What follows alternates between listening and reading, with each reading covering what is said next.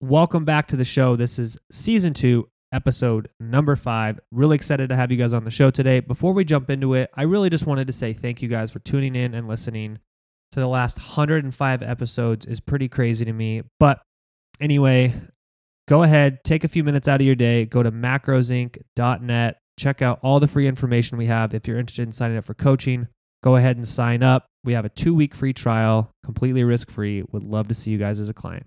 Let's get into the show.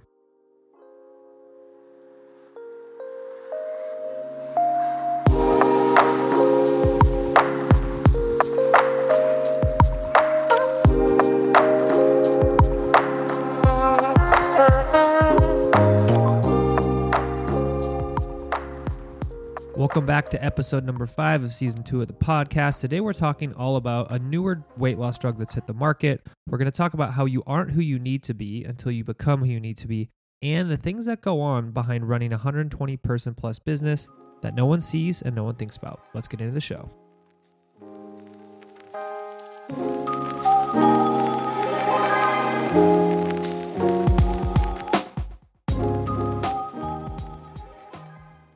Today's nutrition insight is going to be a little bit different than what we usually talk about. And this was actually a question um, that somebody asked me in one of the Facebook groups that I'm in. Actually, not the Macros Inc. Facebook group, another one. People just um, know who I am, and, and they asked a question. And so I kind of wanted to talk about a, this a little bit. One, to answer their question specifically for them, and two, also just to, to talk a little bit more about this because it is a little bit related to nutrition and food um, and also because i actually did a lot of research on this uh, topic specifically in my postdoc and i thought it'd be really interesting for people um, because it's really starting to hit mainstream now. Um, and my wife's actually in uh, nurse practitioner school and they had an exam on diabetes and endocrinology and these drugs came up and uh, it was funny she actually cited one of the papers i wrote on it in her paper for school. So uh, wanted to just jump into this a little bit. So there's a new class of drugs, um, new within the last, I think, seven to eight years. I think back in 2014 they were approved um, for diabetes management, and more recently they've been approved for actually weight management. And these are what we call the GLP-1 class drugs. Um, and GLP-1 stands for glucagon-like peptide 1. And what's interesting is these drugs come in really two forms. Um, one is they either are drugs that mimic GLP 1, which is a peptide, it's a protein that's made in the body. Um, and the drugs either mimic those or they're slightly different and they're drugs that actually activate the same receptors and turn on the same kind of, um, you know, signaling things in the body that the natural peptides would do, but they're just a little bit different. So these drugs were initially developed um, really to help glucose control. So basically, in the body, this GLP 1 is produced primarily in your gastrointestinal tract from these cells called K cells. Whenever you eat food, specifically carbohydrates and sometimes proteins, um, a little bit less from fatty acids, and that's a little bit less well understood. But um, when you eat food, you actually release this GLP 1, which is this glucagon like peptide 1. And what it does is it actually augments your body's insulin action. So it increases the effectiveness of insulin essentially, and it decreases glucagon production. So glucagon is released and it actually stimulates, uh, when glucagon's released, it actually stimulates um, glucose release from your liver. So glucagon causes glucose to go up and insulin causes glucose to go down.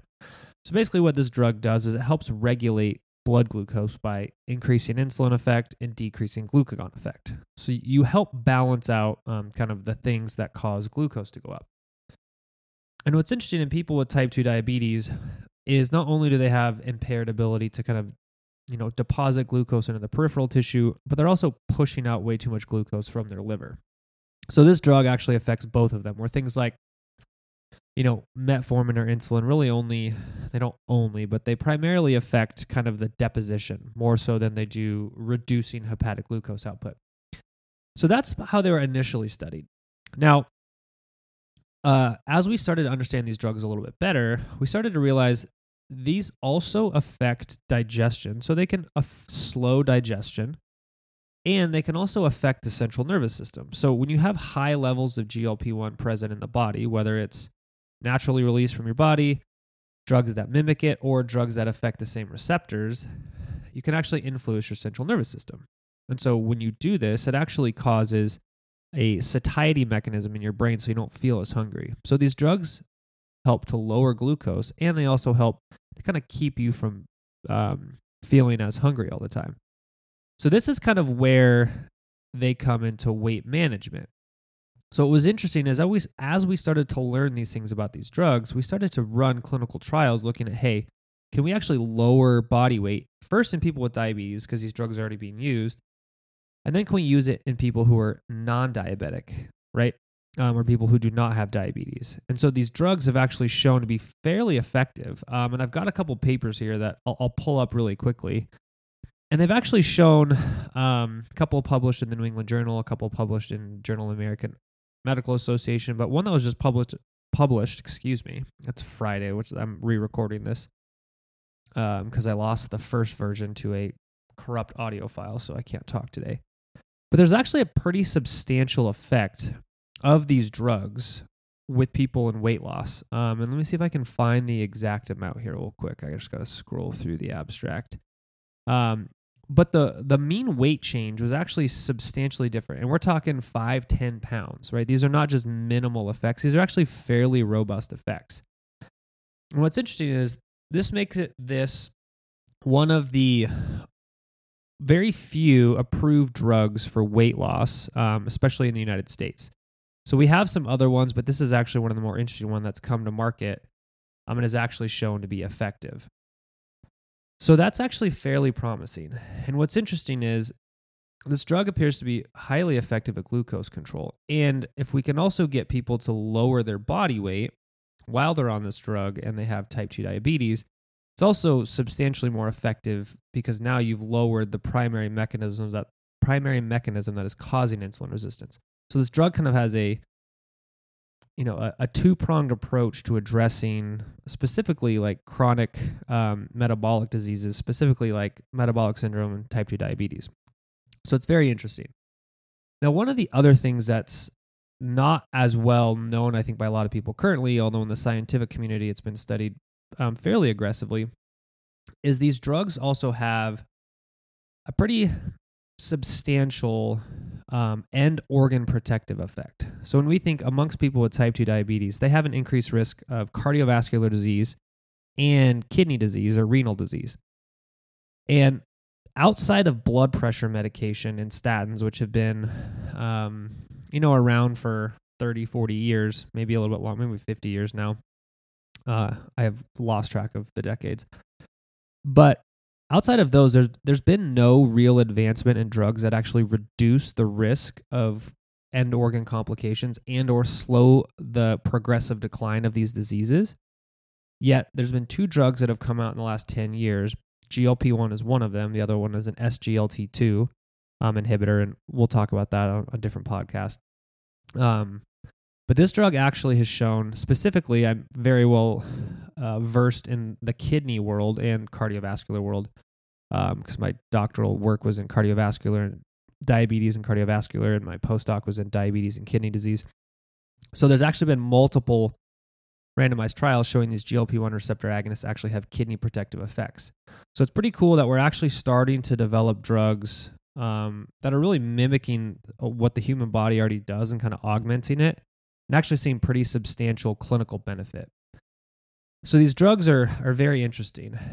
And what was very surprising to me, because um, I started working on this at, towards the tail end of my postdoc and during my faculty science um, career, is the receptors for these drugs where they affect aren't just in your you know your pancreas and are not just in your central nervous system and aren't just um, you know in those organs, they're also in your organs like your kidneys.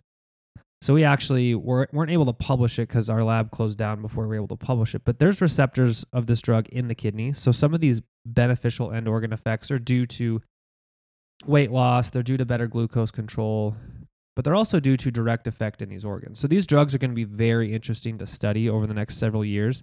They appear relatively safe. Um, most of the side effects are a GI side effect, which makes sense um, because that's primarily where they initially work. And so high concentrations of these can cause those things. So that's kind of an insight into those drugs, um, how they work, and what we're going to be seeing those being used for, especially over the coming decades. So we'll take a quick break and then we'll jump into our business insights.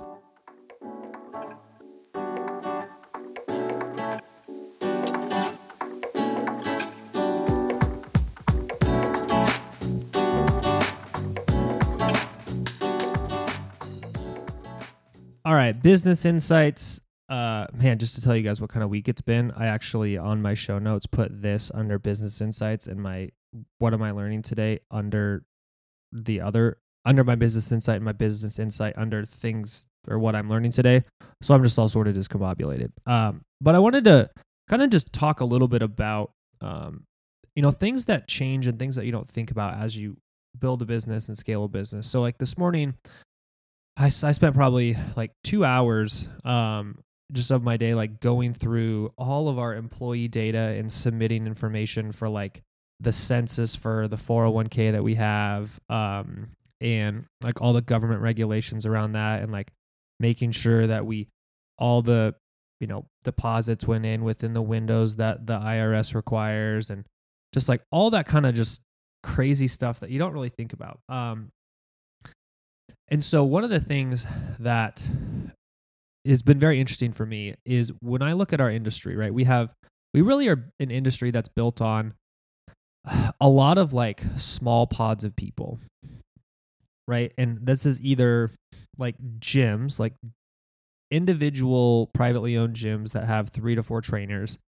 Um we have maybe big chain gyms that at their location they have 15 to 20 trainers, right? If you look at like a big gym, let's say there's 20, let's say there's 30 full time personal trainers. That's a huge amount of people. That would be a very large box gym, right? Because that would be, let's just say they're doing eight sessions a day. That's 240 sessions a day times seven days a week. That's what, 1,600, almost 1,700 sessions a week. Like that would be a massive gym to have that many people.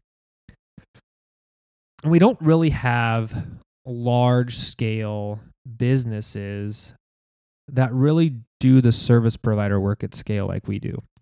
Um, there's maybe one or two other people who who do this. Um, direct consumer, I think there's maybe only one other one.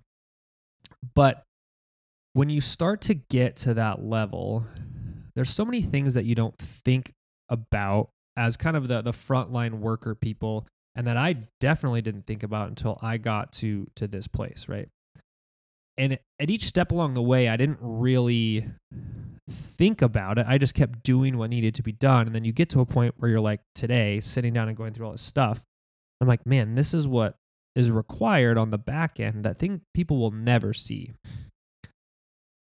And so, what I find interesting about that, and also my perspective on it, is how fortunate are we and how lucky are we that we have the systems in place to be able to let our coaches, who really are kind of the core of what we do, right? I always tell our coaches like they're the all stars of what we do, right? All the admin back end stuff, it's it's just there, right? It has to be there, and it's a lot of work, but it's not really like the core fundamental of what we do. It's our coaches are, and then the culture that we've built around the coaching and around our clients and around our community. And so the fact that all these things are in place really they don't have to worry about any of that stuff. They just get to go coach. And so when you think about like what it takes to run these types of things at scale, here's just like a slight perspective of like all the things that I never really thought about from day one, but it had to be built and kind of really are required now to have something that runs as well oiled as it does.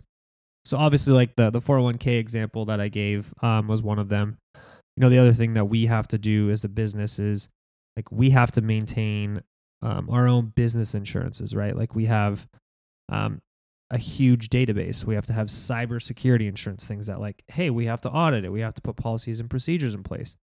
Um, you know we have to have technology cons- constantly developed and monitored. Um, we have to audit and make sure all of our coaches have like hey, is your certificate up to date? When do your CEUs expire? What day of the year do your CEUs expire so we can double check? Do you have your own insurance? Um, are you up to date with all the training policies and procedures of the company? Um, do we have our CEUs that we provide the coaches every month? Like just all these things that, you know, required just to run that. And then it's the client acquisition. Okay. Are we up to date with all of our marketing? How are our emails performing? How is our ad spend performing? Um, are we up to date with the latest iOS stuff? Are we up to date with the latest GDPR things? So there's just like all these crazy things that you don't think about uh, that go on on a day to day basis. And so I'm just kind of a really interesting just thought process of, of what goes on on the back end um, and all the things that I don't think about. So now, how this has kind of shifted my perspective a little bit is when I go and work with you know other businesses or other service providers, um, whether like as a personal thing, like if I have to go hire somebody to do some work at my house or or whatever. Or, you know, as Macros Inc., if we hire an outside vendor to do something like somebody's doing some video editing or some creative for us or, you know, software development, like I also try to have the perspective of what they have to do on the back end just to make their work work. So that's just kind of what I'm learning today and just some insights into the business side of things that go on at companies like Macros Inc. We'll take another quick break. Um, I'm going to get some water and then we'll jump into the what am I learning today.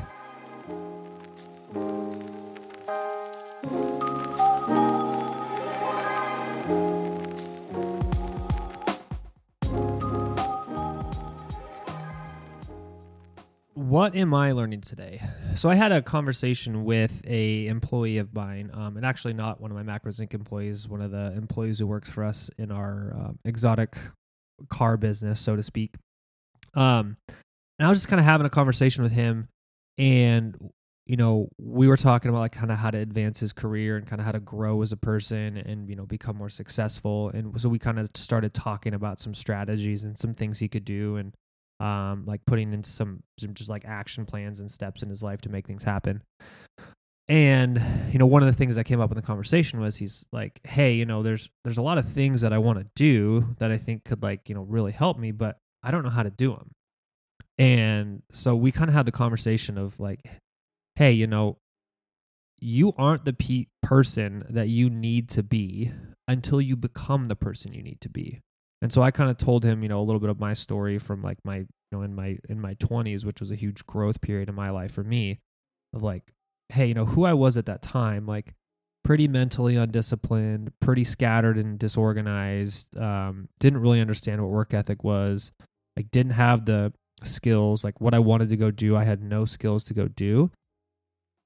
And I remember having a conversation with somebody at that point in my life and was like, hey, here's the things I want to do. But like, I, I know nothing. Like, I, I don't know how to do this. And they just told me, they're like, look, nobody knows how to do these things until they do it. Like, you have to go do it to get those skills. And so we started talking a little bit about that. Um, and so just this idea of like, you aren't who you need to be until you become who you need to be.